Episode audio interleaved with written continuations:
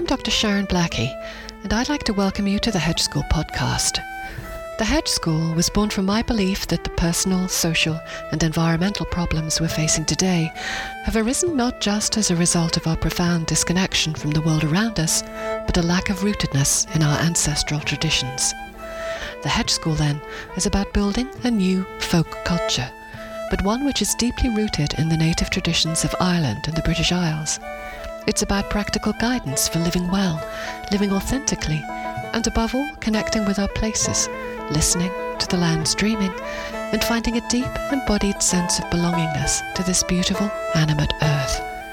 It's about reclaiming ancient wisdom, not to hark back or try to recreate the past, but to use that wisdom to help us build authentic traditions for today. In our podcast series, we offer you conversations with people who can sprinkle a few breadcrumbs to help us find our way back home through this dark forest of our forgetting the wisdom contained in myth and folk tales, connecting with our places, reclaiming our indigenous roots, the practice of traditional crafts and old ways of knowing, and so much more. If all this resonates with you, do come and join the discussion in our online communities. You can find out all you need to know at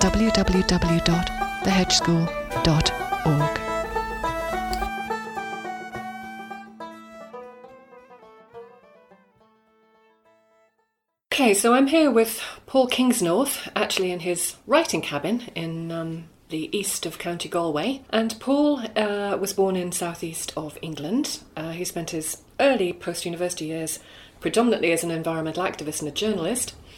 In 2009, he founded the Dark Mountain Project, which I'm sure we'll come to briefly as we talk. But mostly, I would say he is a writer of quite a few books. One No Many Yeses, which was a kind of anti capitalist mm, book. It was. Real England, which was about the well, the the death of real England, I guess. Um, the Wake, which was longlisted for the Man Booker Prize. Beast, which is a follow up to that, and I think there's one more in the trilogy. There's one more on the burner as we speak. Excellent. It's Okay. Slowly chugging along. Well, maybe we can talk about that too. Uh, and Paul is also a poet, so we'll come to his writing. But as I said, we are actually in Paul's writing cabin in his garden or in his land in the east of Galway. And I always think of you, uh, not just because of Real England, but because of much of your writing, much of your journalism since the time that, that I've known you, which would have been about, I guess, since about 2010, as a very English writer. So, how did you come to be in, in the middle of Ireland? Yeah, it's a very good question, really. Um, I do write a lot about England, um, obviously, because it's where I'm from. Uh, and what I really write about is place and culture and identity, which isn't a choice, actually. It just seems to get into everything I write, even if I'm not trying to write about that. So, yeah, it's a good question. I mean, the simple answer to it is that my family and I wanted to live in a particular way. Uh, we wanted to have a few acres of land we could work, we wanted to be as self sufficient as we could. Uh, we wanted to homeschool our kids. We wanted to have a small house, preferably with no mortgage, because I'm a writer and it's very hard to earn a living this way. And it was impossible to do it in England because it is the whole place has been largely stitched up. So if you're not rich, a small cottage in England with a bit of land is very hard to live on. So I was faced with this strange paradox of either kind of staying in my homeland and living in a way that I didn't want to live, and in a way which, as a family, we didn't want to live in either, or sort of going somewhere else that I was a, foreigner in, um, but living in a way that was more kind of in tune with what we wanted to do, and we chose to do the, the, the second thing. And we've always, we, you know, we've always liked Ireland. We don't have any ancestry here or anything. I come from an English family. My wife comes from an Indian family. So neither of us has got any Irish ancestry at all. But we've always liked Ireland. We've been here a lot. We have Irish friends who live quite near us, which is why we ended up in this part of Ireland. So it's been interesting. I sometimes I feel a bit like Joyce, kind of writing about Dublin from Paris. Um, but it's, it's it's a very very interesting thing to do to take yourself out of your country and to see yourself kind of through other eyes. You know, to be an immigrant, basically. You know, it's, it's productive actually, and it's you know it's a it's a wonderful place, Ireland as well in a lot of ways, and it's kind of going through a lot of things that England's been through already in terms of development and modernity and the loss of folk culture and all sorts of stuff that's happening out here in the countryside. But even despite all of that, there's still a, a kind of real, slow, different kind of rural culture out here, which is um, which is also something I wanted to be part of. Yeah, so it's I don't know, it's a kind of grand experiment. Sometimes you just throw yourself into things to see what will happen.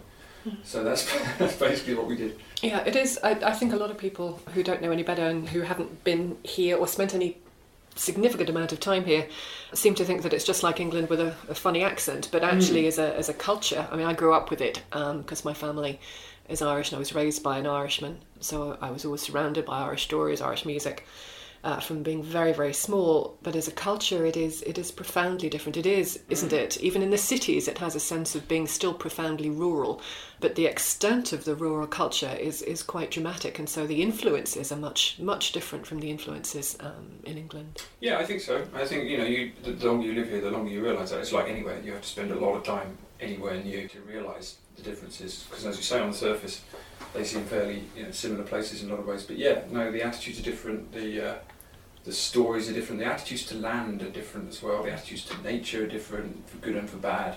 Yeah, it's, it's always just a very interesting process to kind of become part of that, not just to sort of hover in the middle of it and watch it, watch it around you.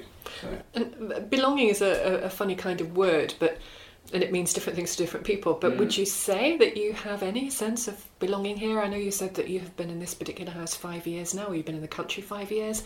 Clearly, I, I'm guessing you still identify as an English person? Oh, I'm never going to stop being an Englishman. no, no, no, but, but in yeah, terms no, of identification with a place. well, identification is interesting, isn't it? I mean, I, in, a, in a way, people often say to me, oh, you're a very English writer and a very English kind of man, which I suppose I am, just because it's I keep touching on it. But although I do feel English, I mean, I don't know, even know what it means to be English. I mean, I come from the southeast of England, I come from London and Kent, that's where my family are from. I lived in the northwest of England for a time and I didn't feel like I belonged there. Uh, I liked it, and I had good friends there, but I, it wasn't my place. The northwest of England is very different to the southeast of England. Culturally, you know, in some ways, it's almost as different as, as Ireland and the southeast of England. So even now, England is quite diverse. So although I feel English and from a particular part of England, ne- I've never had a hometown or a place that I could go back to and say this is where I came from. Because my family moved a lot when I was a kid, and they come from the kind of sort of industrial, working class, lower middle class of people who were always kind of being shifted around by employment and have been for centuries. So I don't have a, a particular place. You know, I have a country that I can say, well, that's my identity. But I don't have a place where I can go back to and say, oh, well, this is my home, this is where I belong. And also, I think writers are the kind of people who constitutionally don't belong to anything, actually, in a weird way. Mm. Some of them are, anyway.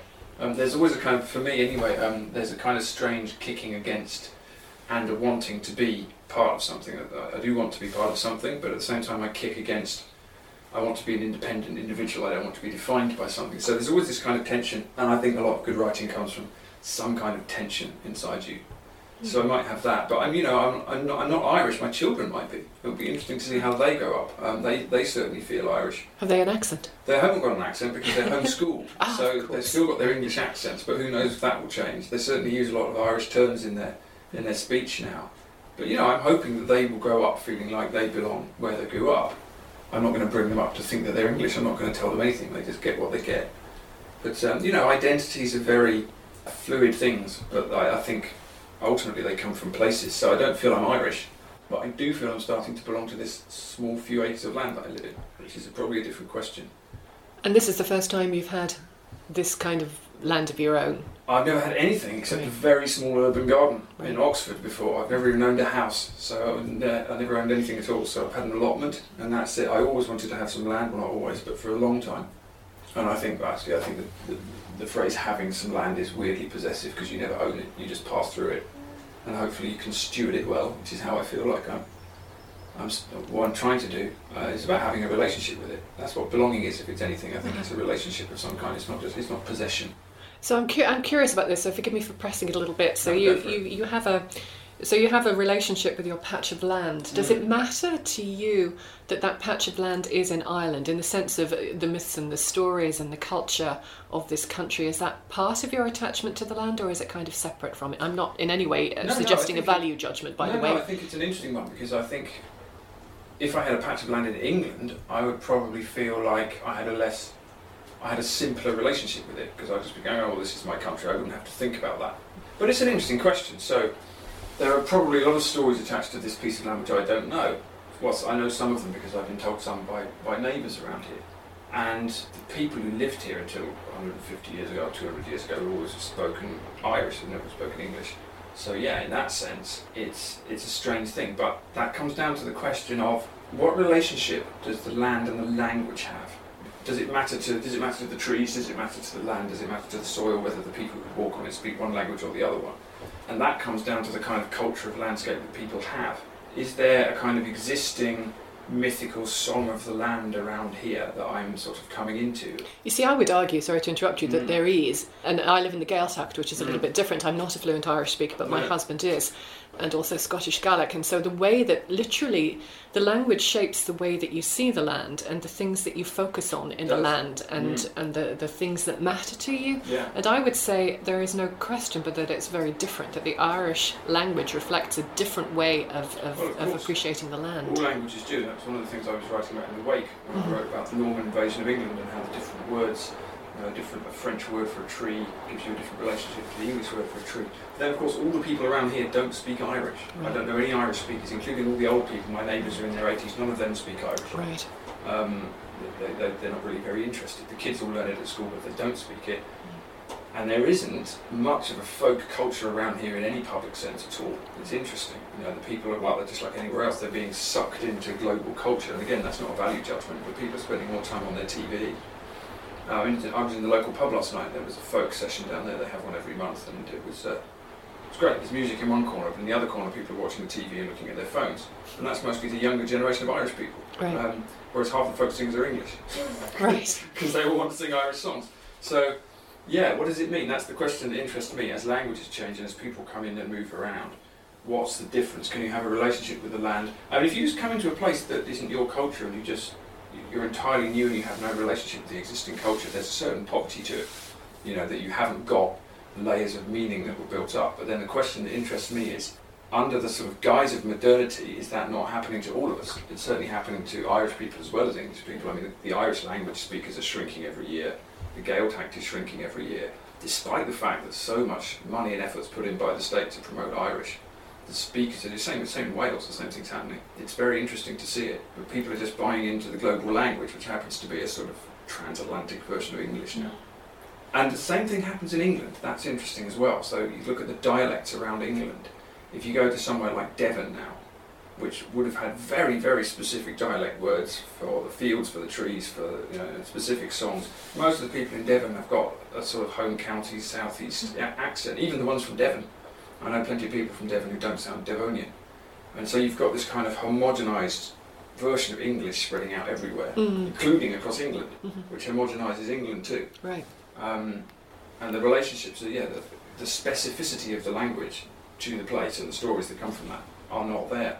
It's interesting though. I think I always think that one of the reasons why people find it so difficult to, to find a sense of belonging, um, particularly in countries like America and Australia and the the rest of the diaspora, for want of a Mm. better way of putting it, who a lot of the people who read my books, who do my courses, come from that kind of background. They find it very, very difficult to find a sense of belonging because they don't have stories in those places. Because Mhm. their stories, the stories um, in those places, the stories that they know are stories of often, you know, half a half a world away. Yeah.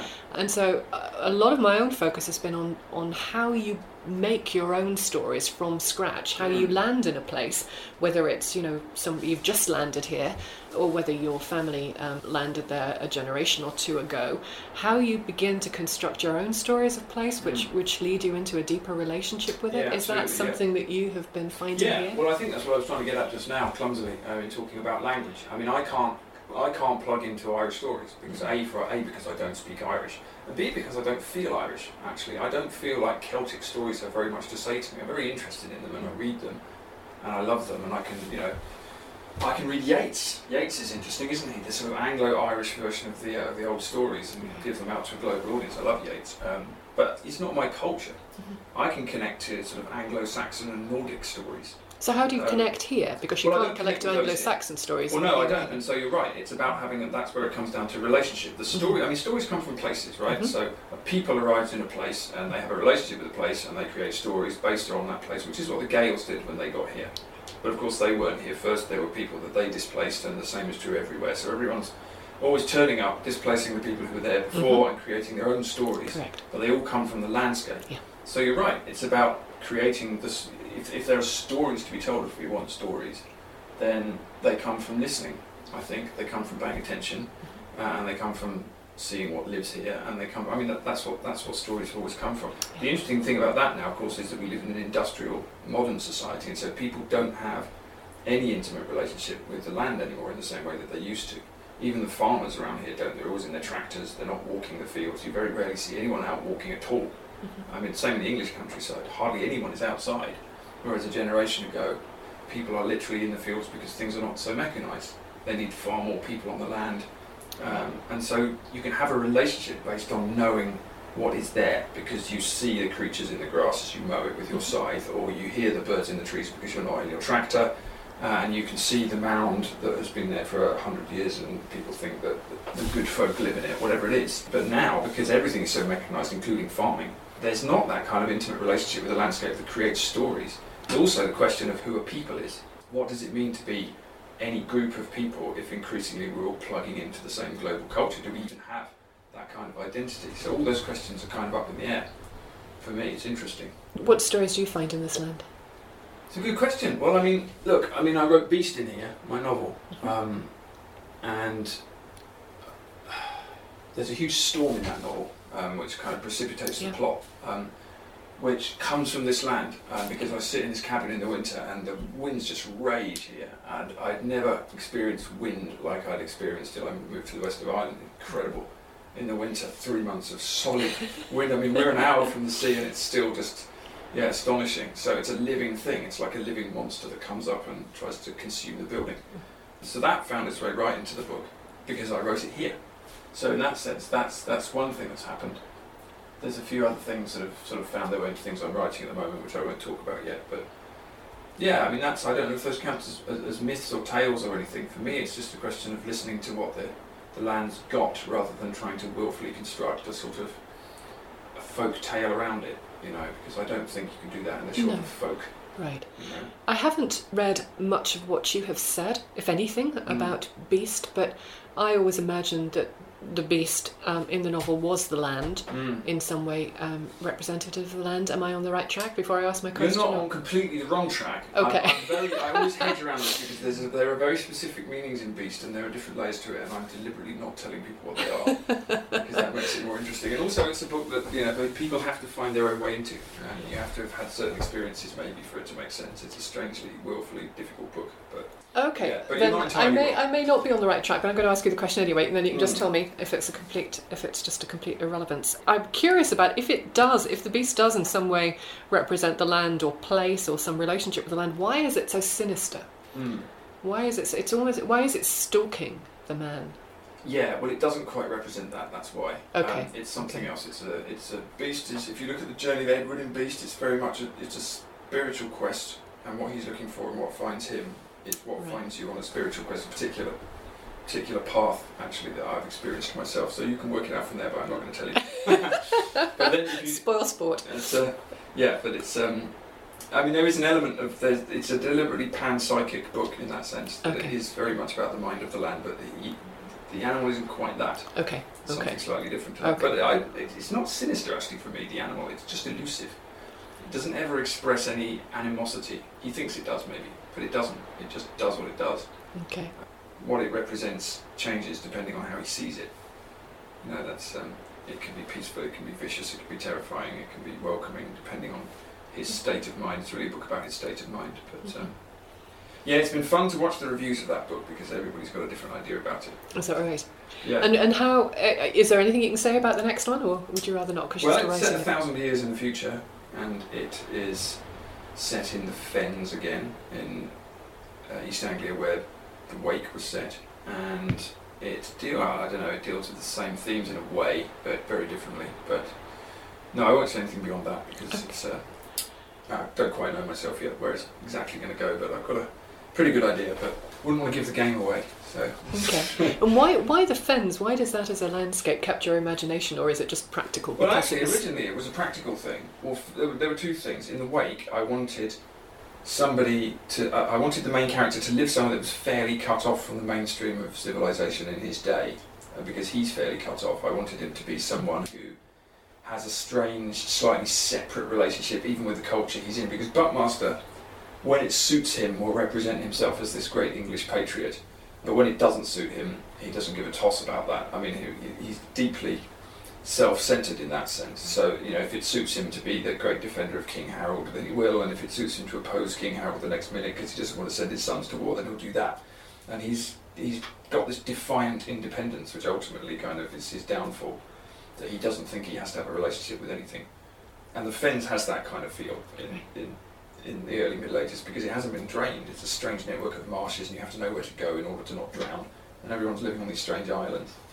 Which may be the case again in a thousand years' time, interestingly. But the other reason is that Buccmaster is a particular type of farmer called a sokeman who used to exist in the 11th century. Um, and they only existed in the eastern counties of England, and they seem to have been a remnant of the Danish invasion. And they were independent farmers who had their own land, and they were only answerable to the king rather than the local earl, which is also what I wanted because I wanted him to be somebody who, again, was saying, you know, this is my land and I don't have to answer to anyone because he's that kind of man. So both of those things came together. And I've never, you know, I've never lived in the Fens or anything like that. I obviously travelled there to, to research the wake, but it is even now a really haunting landscape. It's very interesting. You can sense below the surface, all they'd, have, all they'd have to do is turn the pumps off for a few weeks, and the whole place would flood again, and all the strange old gods and old ghosts under the mere would all come out again. So yeah, it's a very interesting place, and it's one of the first places where the Anglo-Saxons arrived and the Vikings arrived, and it's it's still got the sense of being slightly cut off from the rest of Britain. Mm, interesting. I don't know it at all.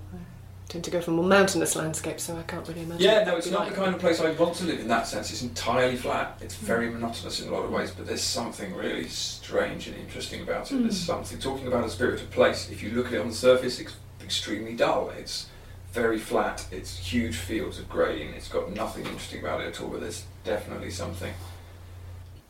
So, in your early years, you were very much an environmental activist. Uh, you were involved in the road protest movement and many other movements, and you were deputy editor of The Ecologist. And around about the time, I guess, or uh, leading up to the time when you founded the Dark Mountain Project, which I suppose advocated, if I can use that word, a different approach to the catastrophes that we find ourselves in now when you began to to believe that that was no longer an appropriate response or no longer a meaningful response to the world how uh, tell me a little bit about that journey and how it relates if at all to your writing and to your own sense of place or your own journey towards a, um, a sense of place? Well um, here's how i see it now. Dark mountain existed to do two things. One was to create a school of writing and art that was attempting to be honest about the state of the world, which didn't mean polemical writing, it meant writing which looked at the mass extinction we're living through and all of the sort of darkness, looked into the void and said, okay, well, that's where we are.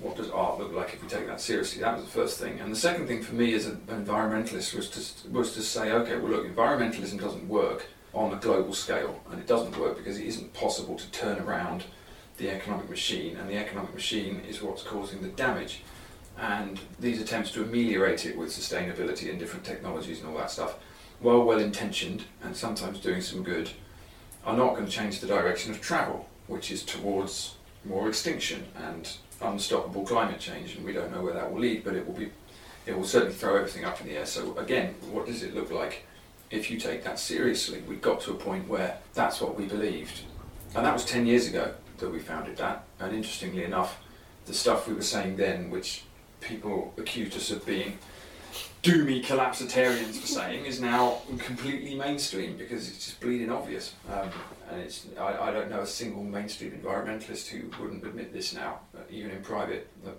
often in public, um, because it's true. And so, how have you personally come to terms with that? Because obviously, you're a very passionate environmental mm. activist, and then all of a sudden, I mean, clearly, you don't wake up one morning and realise that it's it's all bullshit and no, it's not going to work. But how did that how well, did that happen? It's just a growing realisation of just going through it and keep banging your head against the wall, and it doesn't work. Um, and for me, you know, activism as such is just it's only a means to an end. People can get very tied up in the identity politics of activism, but it's only the only point of being an environmental activist is to protect nature from destruction. Otherwise, you, you you might as well not get out of bed. And there's still plenty of that that can be done, and it is being done.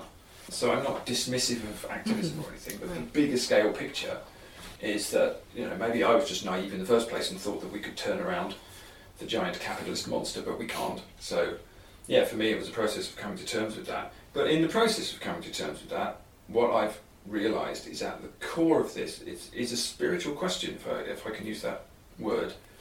Which is a horrible word, but also I can't think of a better one. Me neither. So But- we'll go with that. Without wanting to sound new agey, we don't have a relationship with. I mean, I've written whole essays about this. We, the word holy is interesting to me because, because it comes from an old English word, which is uh, the word halig, and, and that means whole, whole as as in not broken, not divided.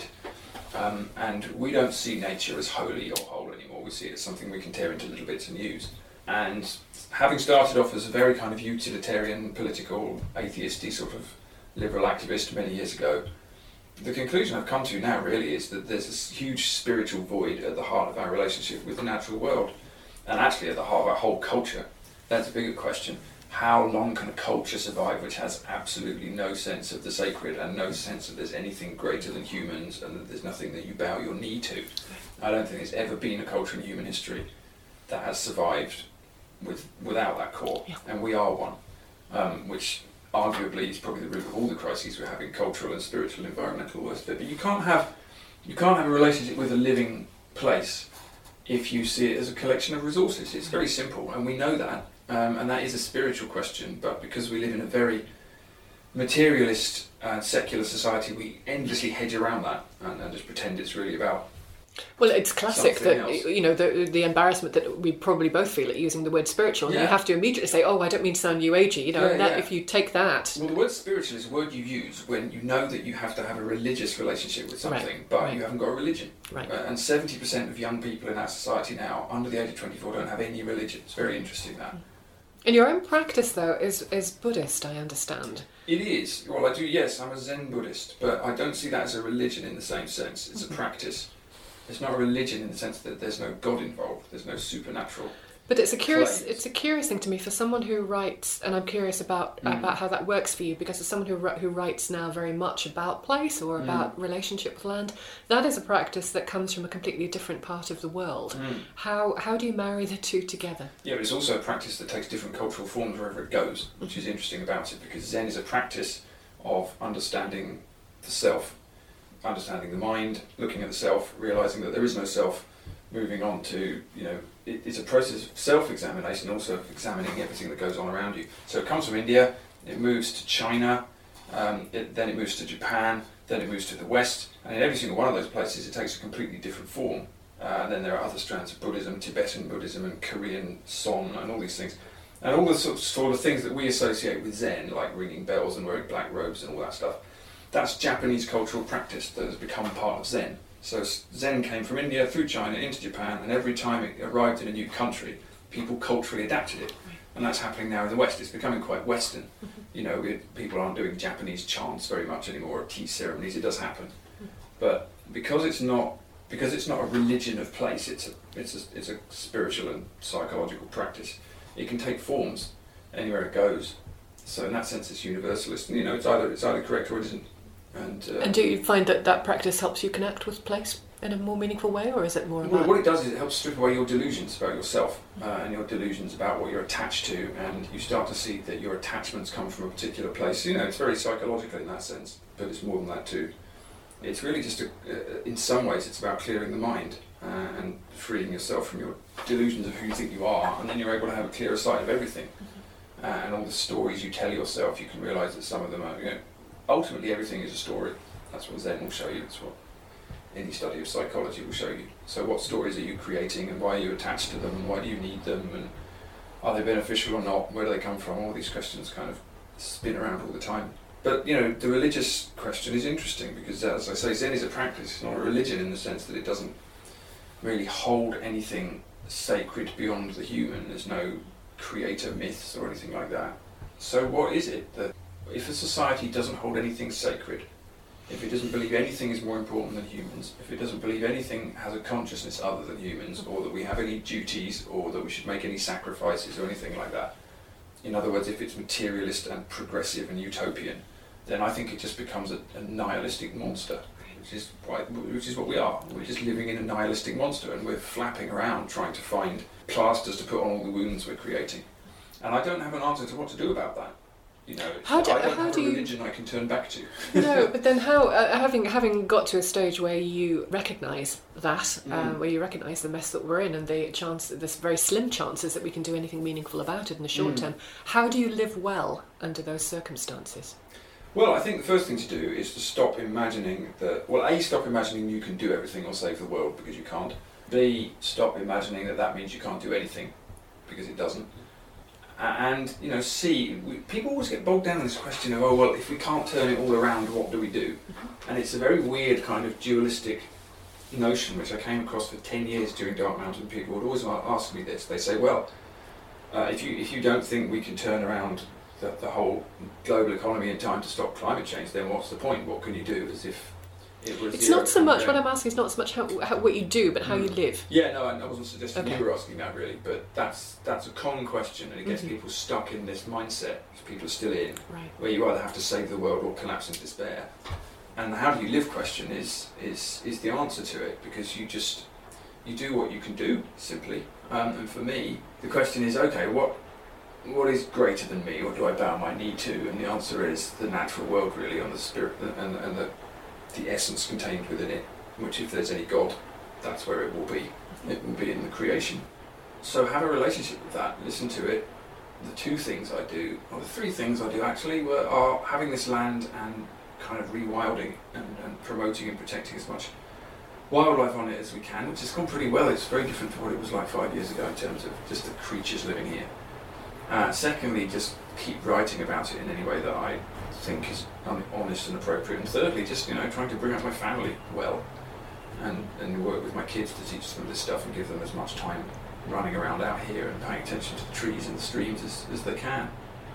Because we're not going to turn around the culture that we're in, in the sense that you can't take a giant individualistic, materialist, nihilistic beast like this and turn it into a quote sustainable culture, either spiritually or in any other way. I don't think so. It's it's already clearly starting to fall apart in all sorts of different ways. That's just going to happen. That's it's happened a million times before in human history. So that will that will continue to sort of crumble slowly, and other things will rise up to replace it. So the question is, what what sort of contribution can we make to the other things that rise up? to replace it. Gary Snyder has this nice idea that we're, we're, we're on a 5,000 year quest to learn how to live well with the earth, he says, and we've only just started. So Right. That, for me, is a very relaxing notion because it's not suddenly my generation or my kids' responsibility to do everything immediately. Yeah, that's um, that's interesting to me. What you tell your kids. My, my the last guest on this podcast, um, Bayo Akomolafe, wrote a very beautiful book, which was a series of letters to his uh, young daughter. And unusually for that kind of book, it wasn't to pass on fatherly wisdom. It was Right. almost to do the opposite. Right. It was kind of to say, look, here are all of the things that we don't know. You know, I'm Mm. not going to tell you what I do know. I'm going to tell you what I don't know. That's a good Um, and it was a, it's a beautiful book, by the way. I Mm. thoroughly recommend it. Right. But what do you tell your kids in the face of, you know, of, well, in the face of what we're facing? Mm. Well, well, we just tell them the truth. I mean, you know, it's because they spend a lot of their time outside. They spend a lot of their time studying nature. They have relationships with each tree in the garden, and they spend a lot of their time looking at the way that you know beetles live, and that can be a mathematical lesson or a scientific lesson or a lesson about poetry, depending on how they're being schooled at the time. You know, they have a relationship with nature, and it's you know these things happen on the micro level. Like, so we don't we try not to buy any plastic um, in the house, which we fail to do because it's virtually impossible. But at least we try and minimise it. You know, Right. and so you have a conversation about that. And my seven-year-old son berates me anytime I buy anything in plastic now. he won't let me buy biscuits. Well, he's conflicted because he wants to eat the biscuits, but he doesn't want them to be in plastic. So, but, you know, this you have these discussions about things, and people they understand what's going on. They can talk about it, and because you're having a conversation, you're not just filling them full of depressing propaganda about how we mustn't do A, B, C, D, E. Because environmentalism can become horribly Puritan very easily. You know, it's just a litany of why you mustn't do things, which is why so many people ignore it. It's about a relationship. You don't you, you don't want to protect anything unless you love it, and you can't love it unless you have a relationship with it. So if you've got a relationship with even a small patch of land and some trees, then suddenly not buying plastic that's going to get thrown away makes sense. You understand why you're doing it, or not eating factory farm chicken or something like that. So it's um, it's just it's having conversations, and they're grow, they're mature enough to be able to have those conversations, and you can have them without. You know, I, I don't like to fill their heads with too much doom because it's not profitable, but you know, the next generation has to have a relationship with nature that's healthier than we had. Mhm. Certainly healthier than I had. I was never brought up with any of this because my parents didn't know anything about it. Why would they? So, Right. so, but we do know now. So if you've got the knowledge, you have to try and do something about it. But uh, it it starts from love. It starts from love. Another uncomfortable message, because it's not the message that a relationship with nature starts from love, and the relation and the message that there's got to be something sacred at the heart of it are two messages which are deeply uncomfortable because we're secular and irreligious, but also because practically it's very hard to do anything about that on a societal scale. It's not like saying, well, we can roll out the solar panels. What do you actually do about that? It's personal work. And we're addicted to the notion that there ought to be one solution that we can roll out for everybody, and it's a kind of one size fits all activist framework. But it isn't. It's personal and, and almost private, actually, strangely. Yeah, and w- but with that love clearly comes a sense of of grief Mm. when you look at the world, when you look at the state of the world, when you look at what we as a, a species have done to it, and that brings me uh, rather snappily to your latest collection of poetry, songs from the Blue River, which I must admit, when I started to read.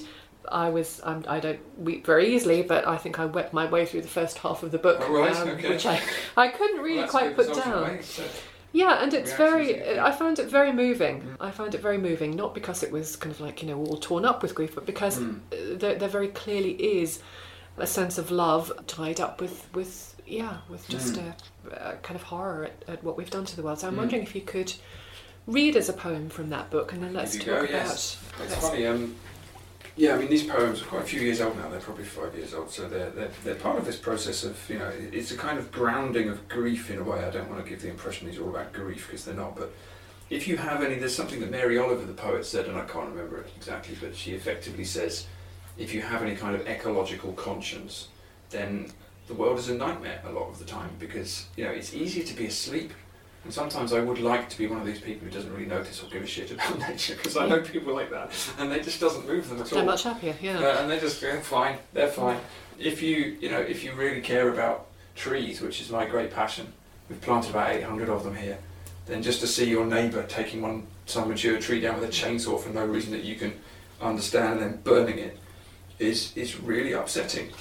And it would be nice not to care, but once you do, you, you can't you can't kind of shut that down. So it is it is about dealing with those things on a personal level, I suppose, but also having that equanimity. If you come back to the practice of Zen, Zen allows you to observe your own emotions and just say, well, okay, there's that. That's I'm feeling grief now. You don't stop feeling it, but you don't necessarily lose yourself in it. You don't let it destroy you or take you away or drive you mad, which is easily done. I know a lot of activists who burnt out because they just couldn't cope with the sheer scale of all the horrible stuff they were having to deal with. Especially when most of the rest of the world isn't really listening. So it's you know it's just having that some sort of equanimity. I'll read the first poem actually because that's kind of about that.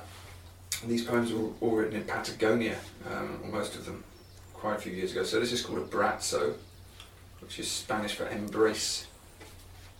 I walked from this place in a rain of evening, took the cinder path that led to the sea.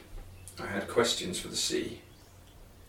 I took along all that had knotted my shoulders and torn through my digestion and had me muttering in the streets like an outpatient, and reaching up to the trees and howling under the stars, and kneeling in my world's dirt, rolling it between my fingers, and calling the birds my brothers, and asking the grasses how to live, and never being heard for years, for years. I took all this, and I thought to heave it into the swell, and watch it sigh away on the evening ebb.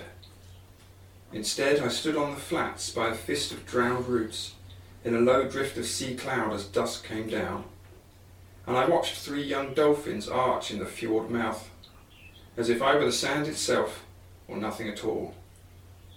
And I waited until they went under, and did not rise again, and then I thanked them, and I shouldered my load, and went home. So yeah, shouldering your load, it's just kind of what you have to do, isn't it? Hmm. If and I see it now as something that Wendell Berry says, and again I can't remember the quote, but it's like you know, you, if you have that, if you have this knowledge, if you have this vision, if you can see what's happening, that's a burden you've been given, and you have to carry it. It's fucking hard sometimes, but you have to. You can't walk away from it, and you can't let it destroy you, and you can't let it turn you bitter and angry, which is easily done. And is that the function of writing for you to help in some way, um, it, like a process of alchemy? Oh, certainly one of them. It is a process of alchemy, actually. I'm just about to be. I, I'm in the middle of writing an essay about writing as alchemy, actually, which is interesting to me, funnily enough. But yeah, absolutely. I mean, if I didn't have the writing, I'd go insane. no doubt about it. I mean, it, it, I, I wouldn't want to be simplistic and say it's therapy. It's not therapy. It's this is how I work things out. You know, I work things out on the page.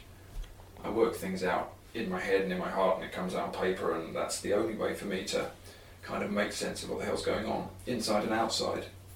And you have to examine what's going on inside yourself to have any idea of what's going on outside, which is another mistake that a lot of activists make and that I made for a long time, which is to take your own kind of anger or desire or rage or righteousness and kind of project it all out to the world and see all the problems as being out there, which many of them are, but many of them are also the relationship you have with out there. And if you haven't put that in order first, then you turn into one of these very angry, righteous people shouting all over the internet at everybody else.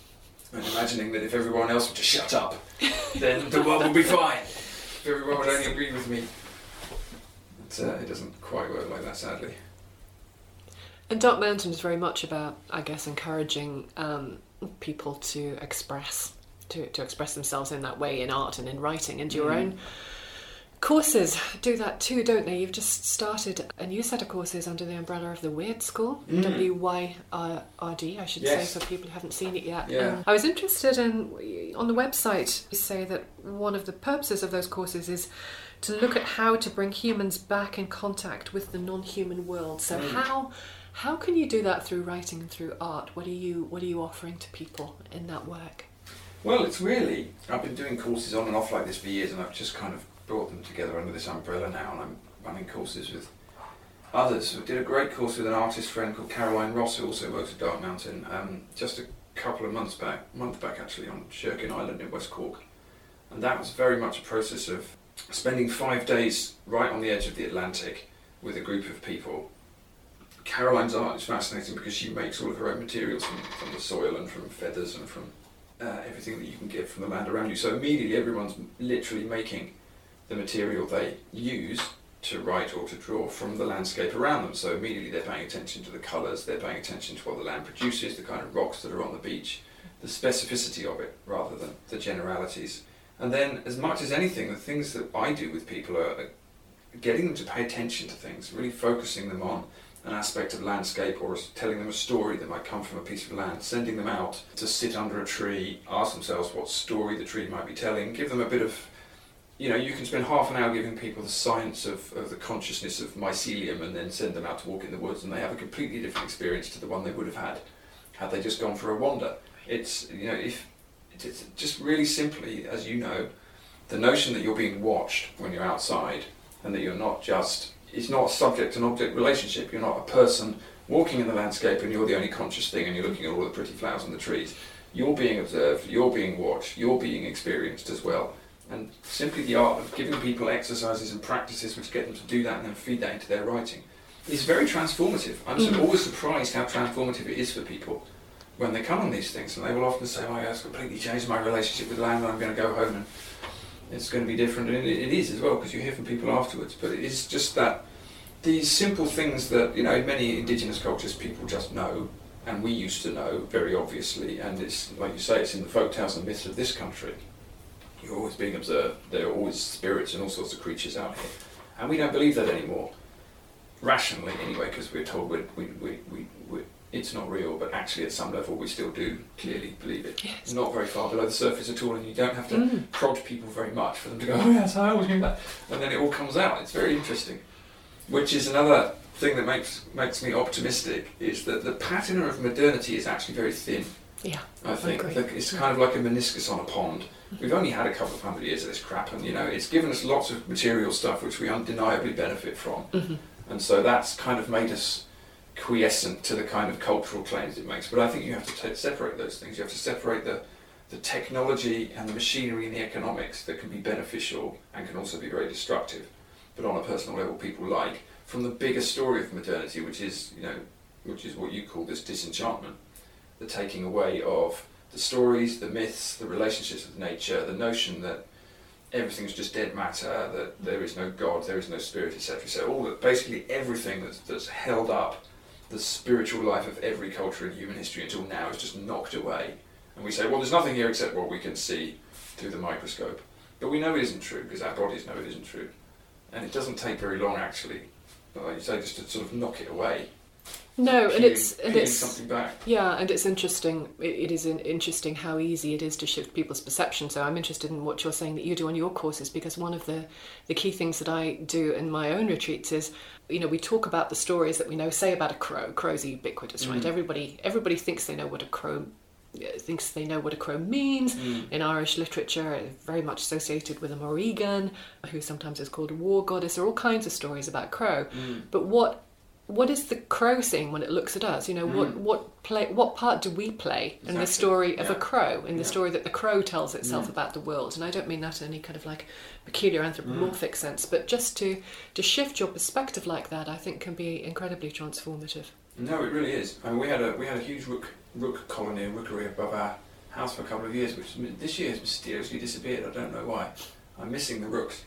Um, but you, you watch the rooks' behaviour, it's very interesting. They're highly intelligent, but they always have a couple of sentinels on the tree looking out. And if you come out into the vegetable garden, they start cackling in a particular way, and the others notice and they start doing things. And it's a kind of possibly a warning, but they're also saying that there might be some food in the offing, and then they'll come down after and start bouncing around. And you can see that they're very, very clearly aware of what we're up to all the time, and they're having a relationship with us, and they know what we do, and it's it's very, very interesting. They're highly intelligent creatures. I also like to think that crows have a mythology. To be honest, I mean, again, Oh, you can argue Yeah. yeah, exactly. So Why wouldn't they? What's, What- the, what's the what's the crow's got? yeah, exactly. And what part do we play in? um, They've got a story. I mean, they're, well, they're high, corvids are highly intelligent. They're creating these kind of these these myths in the sense of you know me, maps of meaning, whatever you call it. Um, yeah, it's it's of course they are. Of course they are. Dogs do too, yes, in for their own strange domestic way. As we watch yours sleeping That's in the corner why she spends most of her time sleeping these days, but she's definitely got her stories about the world. Okay, so I'd like to finish up. We could go on forever about all of these subjects, I know, but to finish up, I'm curious. I'd like to go back to England again, and with the benefit of, I guess, the objectivity that comes from from looking at what's going on from a different country. Given that you've written so much about about England and about what it means to be English these days, how how do you see it now?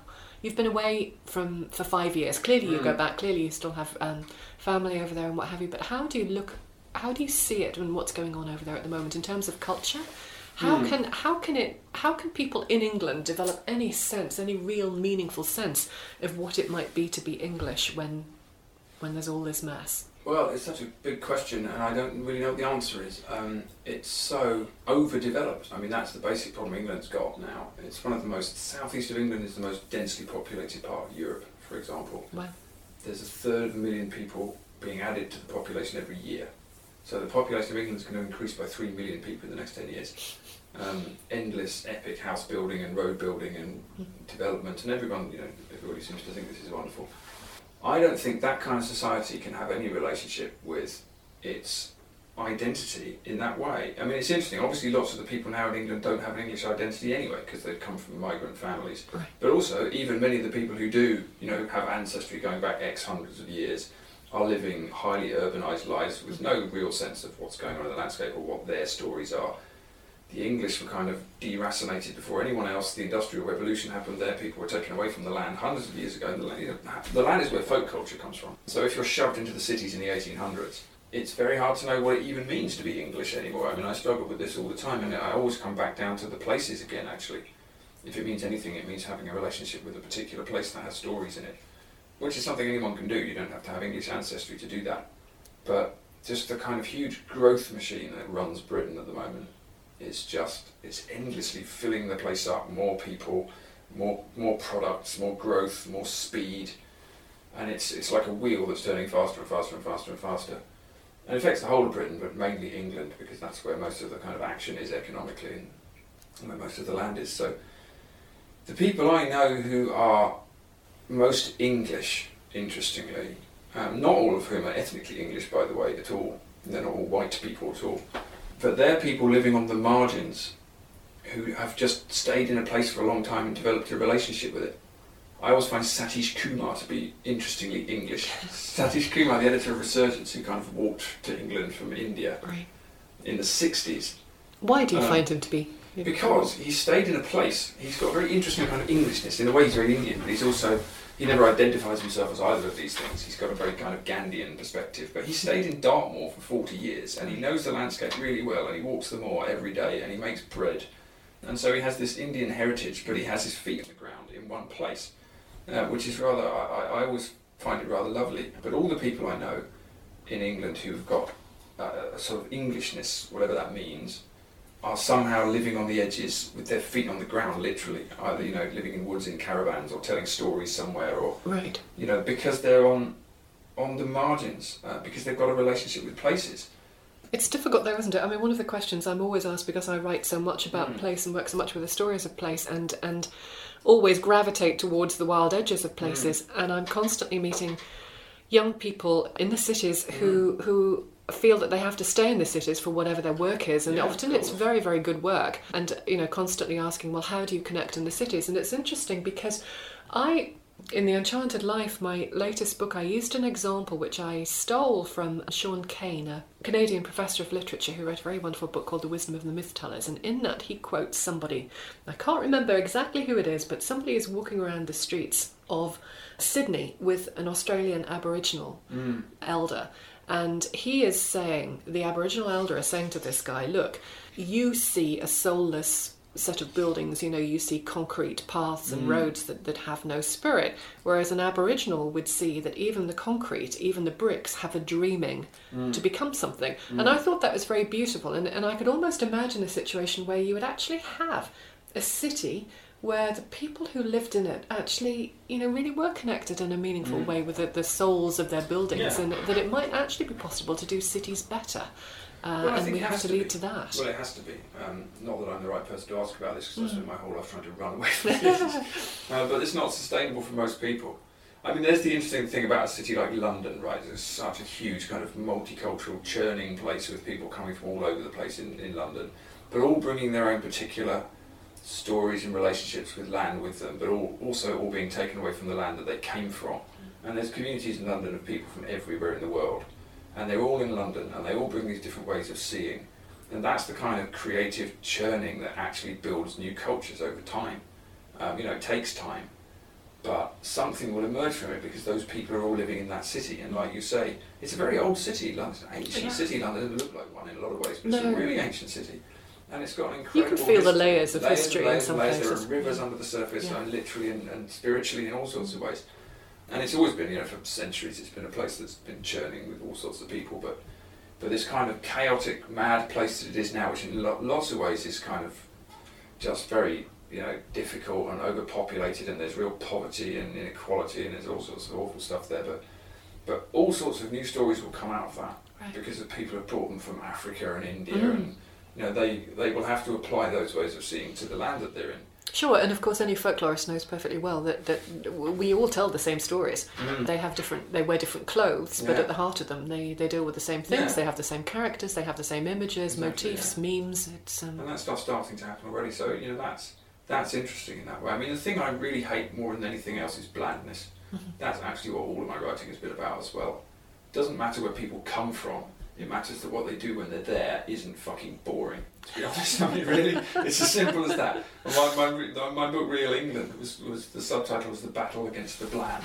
So it's kind of activisty title, wasn't it? But you know, that's the blanding of the country was what I really hated. Mm. And in that book, I spent, you know, I, I spent time in traditional English pubs in little villages, but I was also in kind of street markets in the East End, which are very multicultural, Right.